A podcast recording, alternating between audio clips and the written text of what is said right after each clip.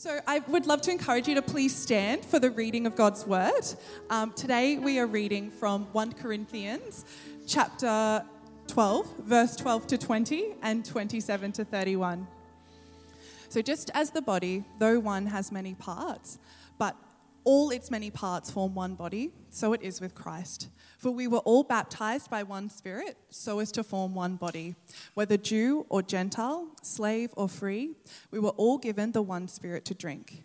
Even so, the body is not made up of the one part, but of many. Now, if the foot should say, Because I am not a hand, I do not belong to the body, it would not for that reason stop being part of the body.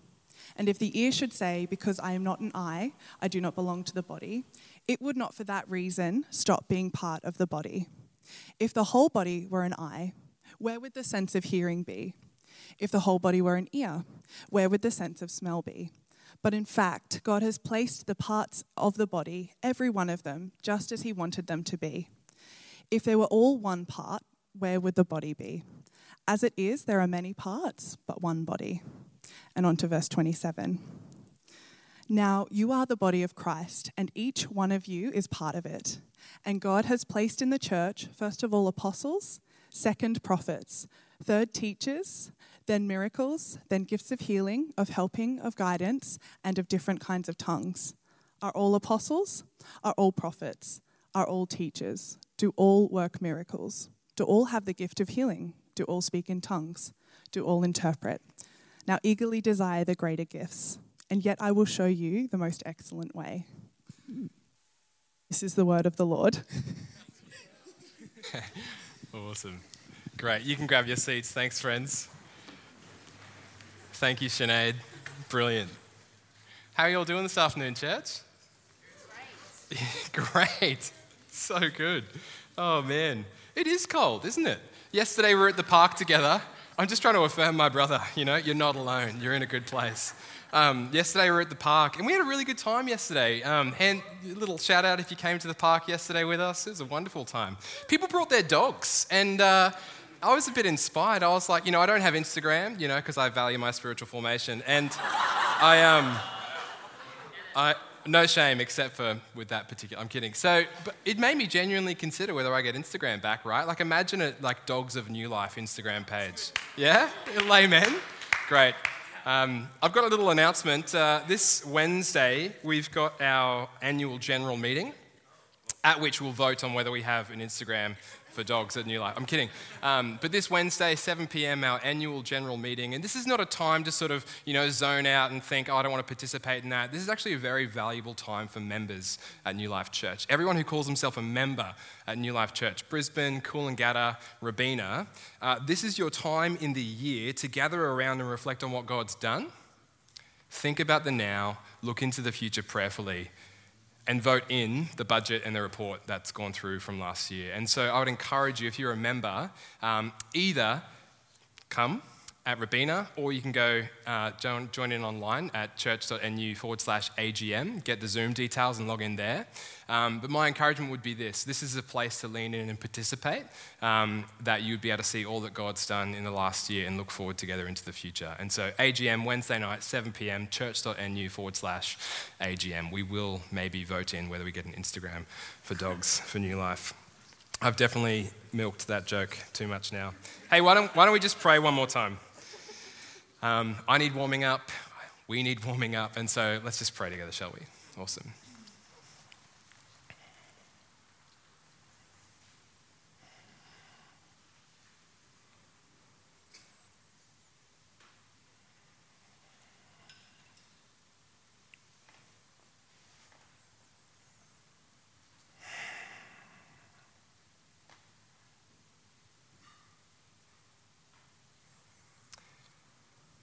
We just welcome you here this afternoon, Holy Spirit.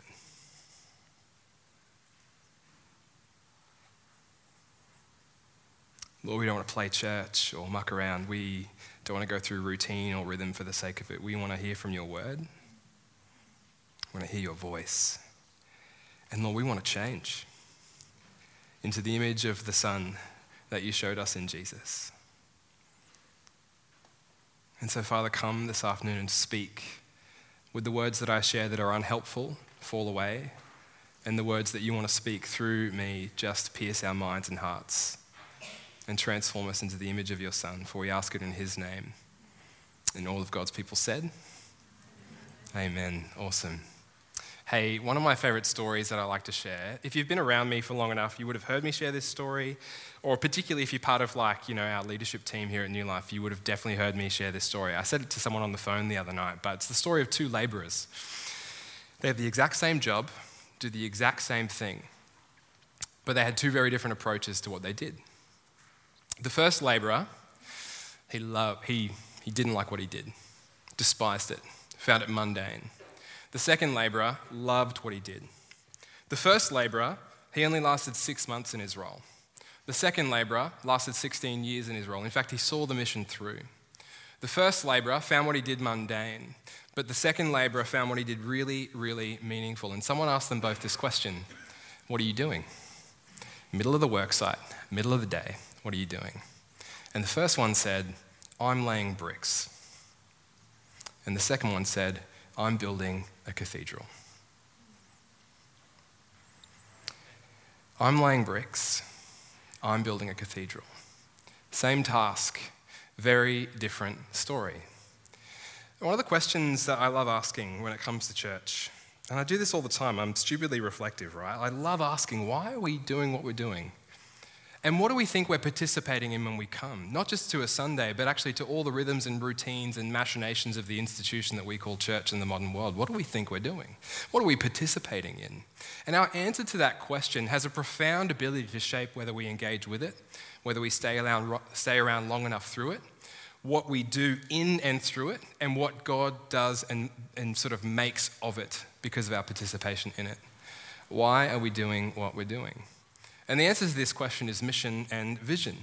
It's the answer of our church. I wonder, I was kind of reflecting this week, like, why am I getting so reflective about this? And um, today's the 12th of June. And actually, I did a calculation. I haven't told Kath this, but it was actually the 12th of June last year that Kath and I packed our Yaris up and drove out of Sydney and back up to Brisbane for the role here as pastor and our role here joint together in doing ministry. And I was like, oh, maybe that's why I'm a bit reflective. But I've been here for a year now, you know. Um, my reign of terror isn't over yet, I'm sorry. But it just made me think, man, what are we doing here, you know? We're in a gap in our preaching calendar at the moment. We just finished last week a series in 1 John where we unpacked John's first letter and we said God is light and God is love, and they're two of the most profound ideas that can shape your life. Um, and next week, we're starting a new series in prayer, the Lord's Prayer. We just want to unpack how Jesus taught his disciples to pray. But right now, we're in what we call a free kick, right? And it's like a preacher's worst nightmare. You know, preach on whatever you want. Are you kidding me? like, how long do you have? And um, I was just, it was just playing on my heart. What would I speak into as a, as a church, you know? We don't want to have back to back sermon series week in, week out, because it'd feel like there's no room to breathe in this sense of, sure, we want to know what God speaks to us through particular series, but we, we actually want to punctuate our time as a, as a community and, and see how God might speak to us just pastorally. And so I was praying about service, and I was praying about the local church. And one thing I realized is actually for a lot of us, we don't really have a theological framework for what it means to serve sometimes and the beauty of what that looks like and how that eventuates and outworks in our life. Um, and so today I thought we might just gather around that as a topic for our afternoon.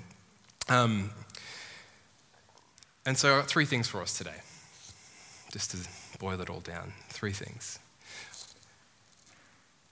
To answer the question why we do what we do, we need to know one, a mission that moves, two, that there's a part for us to play, and three, there's a heart for service. A mission that moves, a part to play, and a heart for God. And so, one, a mission that moves. Um, you might feel this to be true, and if you lead an organization, you definitely feel this to be true, but every organization and every individual needs a mission statement, needs a why behind the what that they do. Because the bottom line is, all of us have a bunch of what's in our life, you know, whether it's our personal routines or our business routines or our organizational practices. We've all got a bunch of what's that we need to do. And let's be honest, they can be kind of tiring, right? There's a bunch of stuff that makes up our lives from the moment we wake to the moment we sleep. And the question behind it is all, well, why? Why do we do what we do as an individual and an organization? And you'll be surprised, I don't know if you know this, but you'll be surprised at the kinds of what's you can put yourself through if you've got a why that's catalyzing. Like it's mind blowing. The kinds of things that people will do, they'll spend of their time, they'll spend of their resources, they'll spend of their very selves. They'll do crazy things if the why they have is worth it and it's clearly articulated so it moves you. Every organization and every individual needs a why behind their what. And so I thought this afternoon we could just do a bit of like floor work. You know, I show you a mission statement from a random organization, you try and guess what the organization is. So I've got one for us behind me on the screen here. Um, now, let's just go to the floor for this one, right? Um, this is a mission statement from an incredible company. I'm not going to tell you much about that company, but the mission statement is this to unlock the potential of human creativity. Does anyone know what mission statement that is? Apple. Good guess? Not quite. Anyone else? Sorry? Adobe. Adobe. Oh, great guess, but no. One more? Google. Okay, great guess, but no. It's, um, it's creative, it's musical. Spotify, bang, crushed it. There it is, Spotify. That was really good. Okay, we could do another one. We got one more. What about this one? Now, when, you, when I read this one, it looks like the English isn't perfect, but this is literally their statement, which might give you a hint as to the fact that they're probably not, you know, English first language. So, don't read into that statement. So, to create better everyday life for the many people. To create better everyday life for the many people. Any, any guesses? LG. LG. It's a good guess. Not quite. Any other guesses? I'm going to tell you. It's IKEA. Makes sense, right? Makes sense. Really helpful. Who agrees that IKEA is delivering on their mission statement? Yes. And then five years into the product purchase, you would disagree. Awesome. Okay, last one. This one is a no brainer, in my opinion. Uh, to organize the world's information and make it universally accessible and useful. Google, Google, well done. Give yourselves a round of applause. Good participation. I love it. But these companies, these are multi billion dollar companies. They're incredibly scalable and they've, they've risen to the top. And I've recently been reading a leadership book by Jim Collins, and um, I can't actually implement any of his practices, I'm terrible, but um, it was a joke. And, but Collins, he zooms in on these organizations and he looks at actually some of the key ingredients behind their sort of rising to success. And one of the key things that any leadership guru will say is you need a mission, you need a vision, you need a, a why behind your what. Right? And my job as the pastor of this church is actually to guard our why, in a sense. It's to guard our why, to articulate our why. Why are we here? What are we doing? You come to church week in, week out. I've got some stats from the annual report, just as a bit of a sneak preview that I thought I might read to us. Um, because you, you read this stuff and you think, man, that's a lot of stuff. But let me just read it to us. You know, last year, we made approximately 12,000 meals for people doing it tough in our city. Isn't that awesome? Beautiful, incredible. A lot of work, though. Last year, we went through, on average, 1,500 of these holy little communion elements. Fun stat. Last year, we spent around 250 hours bumping in and out of this church building. Hashtag church plan alive. There it is. And those on the creative team and host team are just like, I'm exhausted, Alex. I'm done. but why? Why? What are we a part of? What are we participating in? Why are we here? Let me read 1 Corinthians 12, verse 27 and 28. Paul says this. Now, you are the body of Christ, and each one of you is a part of it. Let me just read that again, verse 27. You are the body of Christ, and each one of you is a part of it. And then Paul goes on in verse 28 and says, And God has placed in the church, and then he lists out a bunch of gifts and um, roles that the Spirit enables in the church, both then and today, we would believe, as a church. And he goes on to use two words. Two words that I've highlighted here that, on one level, is the most profound of metaphors and the most powerful words that you could use to describe what we are participating in. And I want us to sit here for a moment this afternoon because this is the mission that moves us. Two words Word number one is church, end of verse 28, and word number two is body. Now, the really unhelpful thing about the word church, and some of you will know if you've studied Greek and the original languages, right, is that the word church is actually not a helpful translation of the original term that the New Testament writers used to describe what God had created out of followers of Jesus, right? Not a helpful term. To give you a bit of the history of it, if we go to the next slide, um, when we think of church right now, we think of like an institution or a building. And the reason we do that is because we get the English word church from the German word Kirche. And the German word Kirche doesn't refer to a gathering of people, it actually refers to a building, or in German sort of lingo and sort of worldview, the house of God. It's more of a temple, actually. Um, and they got the German word Kirche from the Latin word basilica. Uh, and so if you go to, say, Italy or Rome, you see St. Peter's Basilica, which is just a fancy way of referring to St. Peter's Church, i.e., St. Peter's building. And likewise, they got that word as a transliteration from the Greek term, bunch of words here, but ecclesia. Now, the difficulty is here is that church is a terrible translation of ecclesia. In fact, it's a substitution. It's been superimposed on the original term and the meaning behind it when the New Testament writers say God has created something in Jesus. In the Greek, ecclesia comes from a verb kaleo. And kaleo just means I call out. I call out. And so when you get the word church from ecclesia, ecclesia in its original context simply means the called out ones. Those that have been called out with a particular purpose from a particular background. Which means when you think of the church and you think of yourself and you think of what you're participating in, you're participating in the called out ones. Now, the question is for what? And this is why Paul's really helpful, because his answer is the body of Jesus Christ. And that's missional language. That's not just a nice metaphor that makes us feel good. That's just not a nice sort of way by which to make sense of diversity and unity. That is the mission of God in the world, that Christ wants to work through us for the sake of this world, for His glory, for the blessing and redemption and the beauty of that's, that's our mission. This is what it means to be the church, to be called out once, to be found from darkness, welcomed into light, walked from blind, now to being able to see, all because of what Jesus has done. I've quoted Teresa of Avila before. She's a saint from a few, um, few centuries ago. And she said it like this She says, Christ has no body now but yours, no hands, no feet on earth but yours. Yours are the eyes through which he looks compassion on this world, and yours are the feet with which he walks to do good. Yours are the hands with which he blesses the world. This is our why. And I just want to ask us this afternoon do you know it? Like when you picture yourself coming to this building this afternoon, did you describe the building as church or your very self as the church? When you sort of got in the car and made your way through King George Square car park, or maybe you're one of the blessed anointed ones to get a car park on the street, and, and you're walking into church, where is your imagination at? Like, what are we doing here? You know what I'm saying?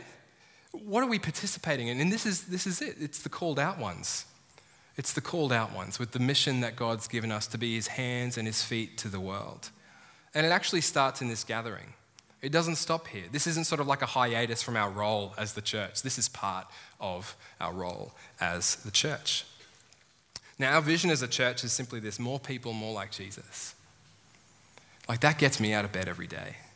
I want to see more people. In other words, I, I, want this church to grow. Like, could you imagine? Let's just imagine for a second, and this isn't me just being like church growth model or anything at all. This is just me stirring our hearts a bit to imagine what God could do. Imagine these rafters packed with people that 10, like sort of 10 months ago didn't know who Jesus was. And now, not because we poached them from other churches, but because God did an amazing work by the Spirit of God and through the power of His people, that these rafters were just filled with those that don't know God. Could you imagine that? Just imagine what that was like. How would that change the way you came to church? What would you be looking out for as you walked into this building? Maybe not the friends that you feel comfortable with, but the newcomer who needs a smile. You know what I mean? Like, just imagine for a second if we got this mission, more people. We want to see more people. But it's not just a breadth thing, it's a depth thing, right? Like evangelism without discipleship, it just it's like a flash in the fry pan. We actually want to go deeper, which is an invitation to all of us. Like I'm pretty sure most of us here are Christians walking the discipleship journey of faith, what the Uniting Church calls a pilgrim people. Beautiful language. We want to go deeper with God. And what would that mean for each of us here? Well, it would just mean that we wouldn't settle. Like, we wouldn't settle with waking up and not being okay to read the scriptures or trying to go deep with God in prayer or joining with brothers and sisters in worship. Like, we just wouldn't settle to sort of push that off to the side. You know what I'm saying? Now, as I say this, right, hear this. If this is your first time with us at church, this is just like zero guilt trip, zero shame. It's actually more invitation. Because the question is, why? Like, why? Why are we here? What are we participating in? And if we got it, how would that change the way we engaged in?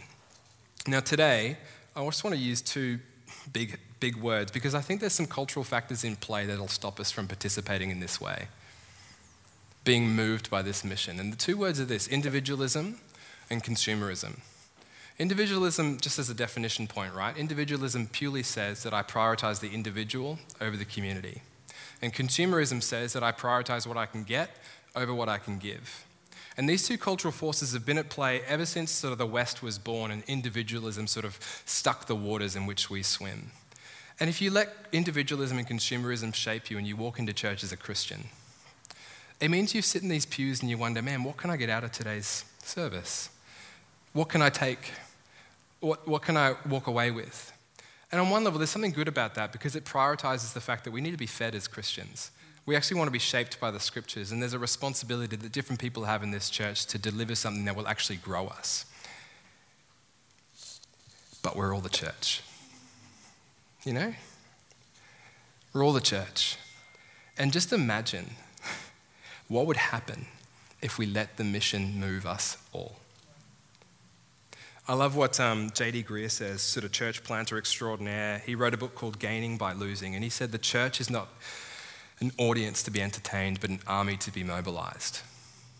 Church, do we know the mission that moves us this afternoon? Do we find ourselves as part of the army that God's mobilized? Do you know your why? And if you do, it'll change the way you engage it. Do you guys just mind if I, I don't usually do this, but just sort of preach for a moment, right? You're like, what have I been doing? Yeah, great question. it's been a year since Kath and I rolled back back up north out of Sydney, and we loved Sydney. You know, it was such a good time for us. Our relationship, our friendships, our just rest after our time in the UK, and we've been here a year now. And I was driving to church this afternoon. I was like, man, it's such a privilege to be the pastor of this church, because I think we do get our why.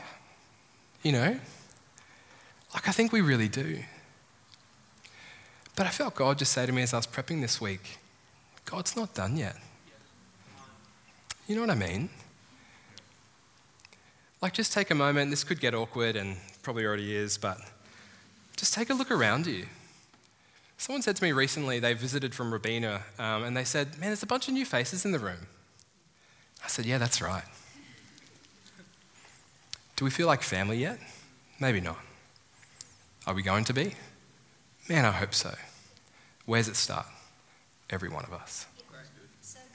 God's not done yet. You think like uh,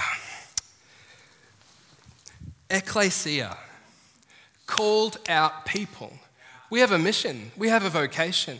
A lot of people critique the church for being this static group of people with no sort of agenda. It's just not true. The church isn't static, it's dynamic. It's not passive, it's active. It's actually not about coming to spectate, it's about coming to contribute, not just in the gathering, but through the week. So we might be the people of God, and more people might be more like Jesus. It's about ownership, not viewership, in the church of Jesus Christ. Gathering, not a building. Because here's the bottom line Andy Stanley says it like this You can lock up a building, but you can't lock up the called out people of God.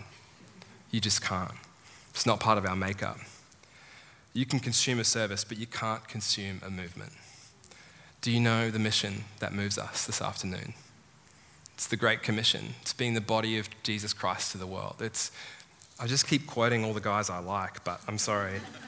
My favorite New Testament scholar, N.T. Wright, just says, at the intersection between the love of God and the pain of the world, there is the vocation of the church, my friends.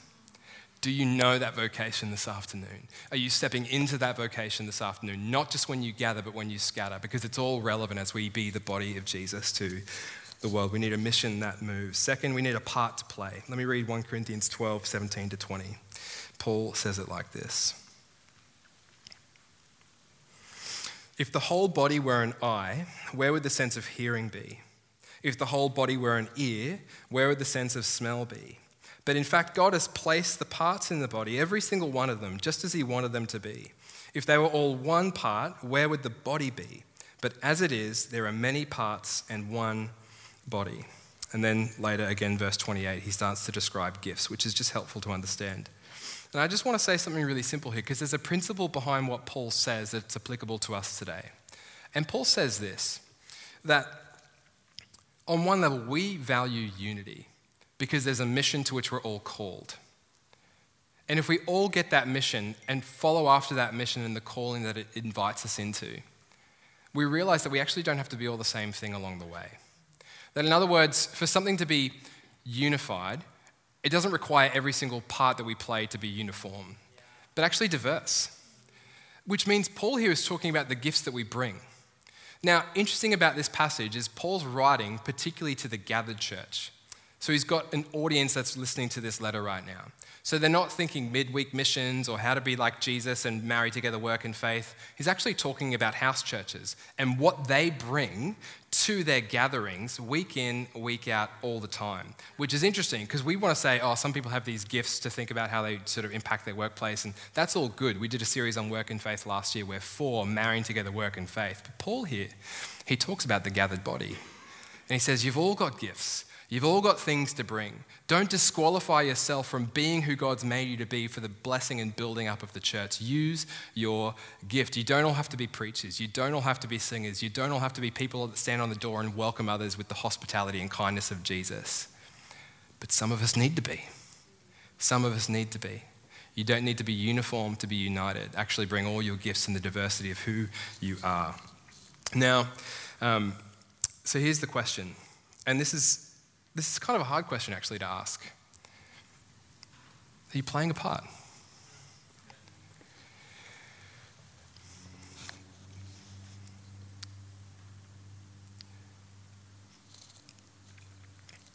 The um, 10,000 quotes come to mind. I'll skip them. I think one of the reasons that some of us um, find it hard to play our part at church sometimes is there could be a myriad of reasons. And actually, for most of us in the room, this is just not an issue at all. In fact, sometimes some of us just do way too much. And um, I talk with those people and say, Can I pray for you? But sometimes we disqualify ourselves, I think, because we sort of over spiritualize gifts and we undersell mission.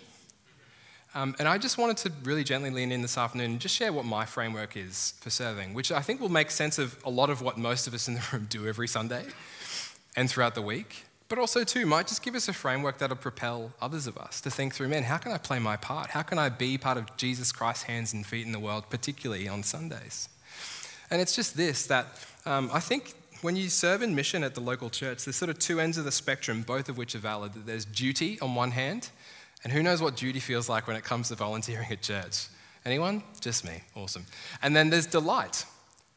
And you, you're, you're, keen to do duty, dutiful serving at a local church because you're given to the mission. You know what I mean? Like if the mission is so great that it can't happen through a few select individuals, then man, I'm, I got to get on board no matter what it looks like because this mission's way too important. The stakes are way too high. But I think most of us think through sort of serving, you know, in the local church purely as delight. It's like, well, what are my giftings? And, you know, and so it's like, hey, we've got this spot that's opened up, there's a need, it's really concrete, can you fill it? Oh, it's just not my gifting, you know? And we sort of over spiritualize gifting and undersell mission. But here's what I want to say actually that I've done both all the time throughout my life at church, and it's beautiful. You know what I mean? Um, so let me give you an example. Think of like, I think of Red Frogs, the ministry. Has anyone here done Red Frogs? And everyone I talk to that's done red frogs loves red frogs. But if you talk through the concrete acts of what you do as a red frogger, horrible. Absolutely horrible. Like if you're a morning person, you stay up late at night, you have to go into hotel rooms filled with people you don't know, and you have to make friends with strangers. If you're an introvert, no dice, no good, right? The activities of that role, it's dutiful. But why do you do it? Because Andy Gourley says this to save a generation, you have to serve a generation. The mission is way too important for us to get on our high horse about the gifts we have and whether that means we're available for a particular part of service. Or you think of just your life and a family at home, right? Like, you know, Kath and I, we've always got dishes that need washing. And if Kath were to say to me, honey, can you wash the dishes?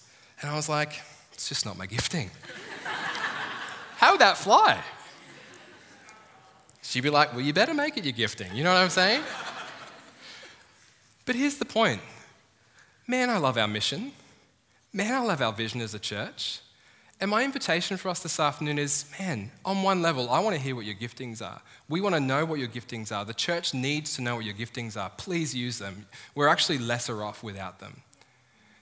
But I was chatting with some people last week and we were talking about some needs in our community, and, which I'll mention towards the end of our time. And they just said, Man, I just didn't know those needs were there. I want to fill that. The mission's way too important to leave that alone. And so, can I just invite us, man, do you know your part to play? Do you know there are parts to play? There will never not be parts to play. Why? Because even if we get good at what our needs are currently, that doesn't mean God doesn't have more for us.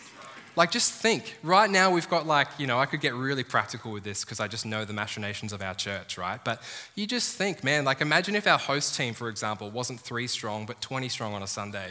Could you imagine what, like, welcome we'd be able to offer to people that were in our, like, in our city? Rather than playing the defense and welcoming those that come in, we'd be on the offense and out in King George Square offering tea and coffee and just giving the hospitality of Jesus to those that just have no idea who Jesus is. And so, my invitation for us this afternoon is, man, let's not get happy with where we're at. God's got more for us, and it's going to require all of us to play our part. In the 20th century, there was a space race to see who would be the first nation to land on the moon. And we all know who got there first, right? The Americans. And obviously, there's some conspiracy theory around whether they actually got there. And, and I don't care for any of that stuff. But imagine they get there first, right? And all, everyone knows the person who landed on the moon, Neil Armstrong, right? And then Christian preachers love pulling out the fact that the second guy that made it to the moon was a guy named Buzz Aldrin. Do we know this? Yeah, sweet. And they're like, he had communion on the moon and it was amazing and therefore God's real. And it's like, I don't know if that's an argument for God's existence, but it's very encouraging. But not many people know this, right? There was a third person that was part of the fleet. Two people went down in, I think it was called the, the lunar module Neil Armstrong and Buzz Aldrin and they pirouetted down towards the surface, spent 24 hours plus on the surface. Man reaches moon. Huge day for humanity. Or, I butchered the quote, doesn't matter. Ruth is not stoked with it. it does matter. there was a third person, Michael Collins. And while the two jumped into the lunar module and pirouetted their way down to the surface to be the ones that landed on the moon. Michael Collins stayed back in the other module to ensure that everything happened according to plan. And they come back down to Earth after their time on the moon. They carried away 25 kilograms of soil from the surface and they come back down to the Earth's surface. They're all being interviewed. And wouldn't it have been a shame if Michael Collins said, Oh man, I wish I was on the moon, you know? I just wish. He didn't. He just said, Man, I was glad to play a part we made it to the moon. Do you know the part you could play here at New Life Brisbane? We need you. The mission's too important. There's so much that the Lord wants to do. Do you know the part to play? Sometimes we serve out of duty because the mission's too important. Sometimes we serve out of delight because God grows us and allows us to share our gifts with the church that He's called us to. Last, we need a heart for service. And I just want to read from Colossians 3. Verse 17, Paul says this And whatever you do, whether in word or deed, do it all in the name of the Lord Jesus, giving thanks to God the Father through him. And just as I unpack this, I'd love to invite the band up. Um, I'm going to skip through this last point a little bit, but last year I was reading a book by a guy named Scot McKnight, and um, he sort of takes to task, in a sense, megachurches actually, for asking people to do things which, in a sense, feel meaningless and exploiting what we call church volunteerism, or in other words, you know, asking people to do more than actually is reasonably expected for like a volunteer organization. And I just want to really gently lean in this afternoon and say, we're just not on about that.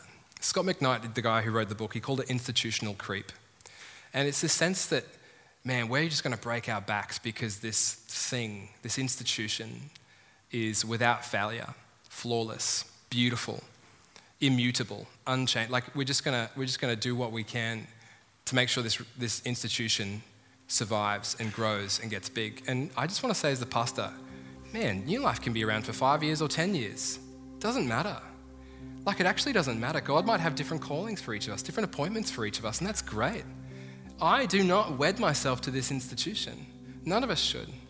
But we're here. And the calling of a Christian is to find themselves serving in a local body of people. And so the question I just ask us when we think about serving in the local church through duty or delight, with our giftings or with our mission focus, here's the thing I'd invite us to consider serve God. Sure, you will outwork that amidst this very local people. But have a heart for God.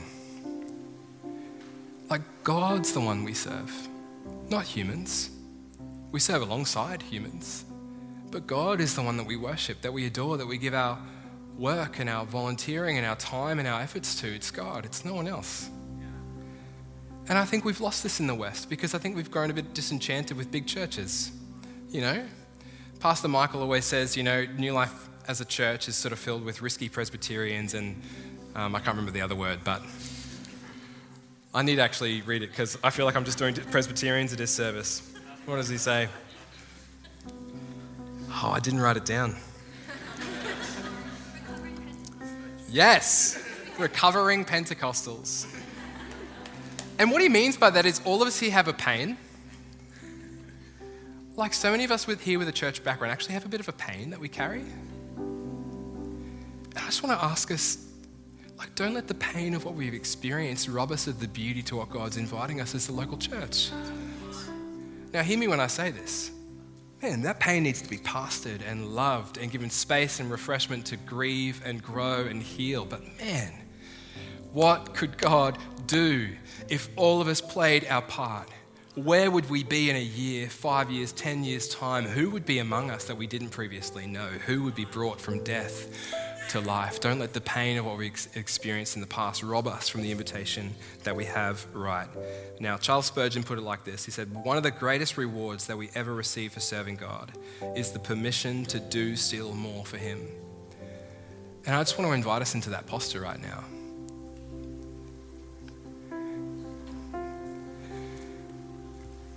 Do you know the sweetness of serving God?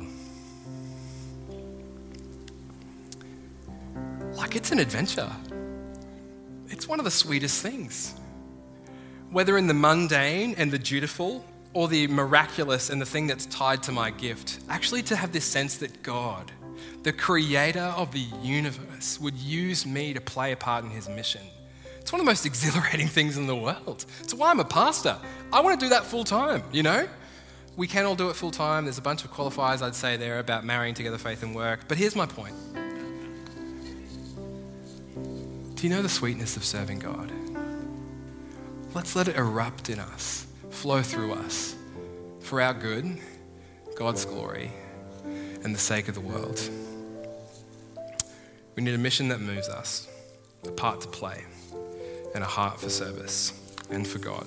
Can I invite us to stand, friends?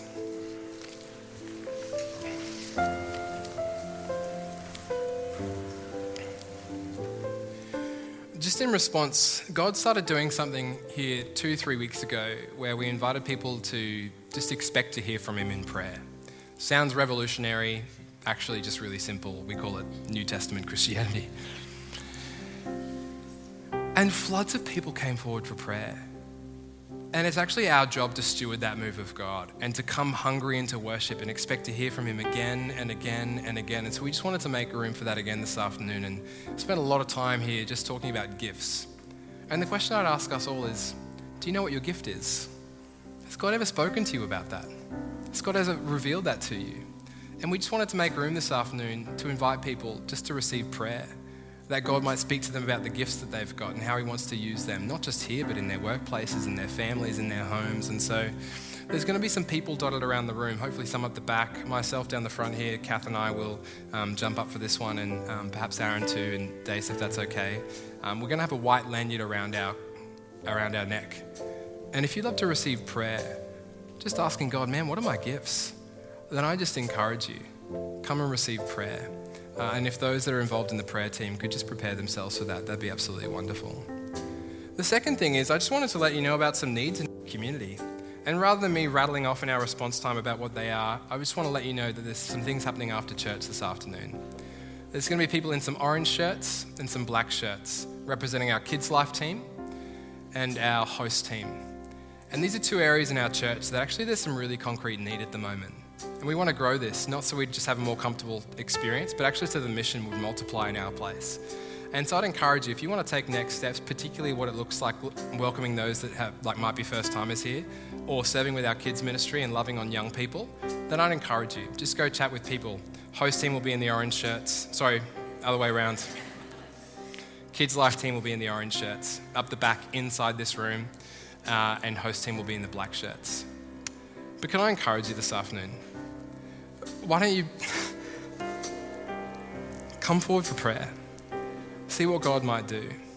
And just as we close, let me close by just praying for us. And I just encourage you, if, if something resonated, just open up your hands, close your eyes, and just be asking God, what of what was just said could be for me? Father, we thank you for the mission of your church. We thank you that you've called us out. You've not left us in darkness. You've not left us without purpose. You've actually given us a vocation and a meaning and a mission and a why. And so, Lord, we as your people just submit to that why this afternoon. This call to make disciples, to be the hands and feet of Jesus, to outwork the Great Commission, to be what you've asked us to be, God. And so we just ask, God, come. Come, Holy Spirit. Do a work in us, we pray. For it's in Jesus' name we pray. Amen.